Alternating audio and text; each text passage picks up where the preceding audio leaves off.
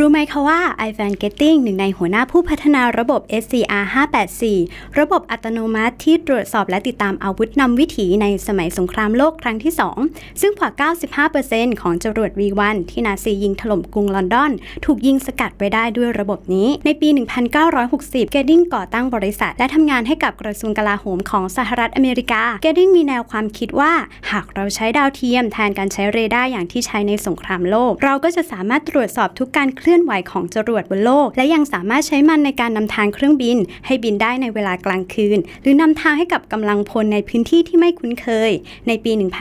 1972 กระทรวงกลาโหมได้ให้ Bradford Pattinson เข้ามาพัฒนาแนวคิดนี้ต่อ ก่อนจะสำเร็จใน 6 ปีต่อมา เกิดเป็นระบบ GPS ที่ในสมัยนั้นมีความคลาดเคลื่อนอยู่ที่ 3 เมตร ก่อนที่ความแม่นยำในปัจจุบันจะอยู่ที่ไม่เกิน 1 เมตร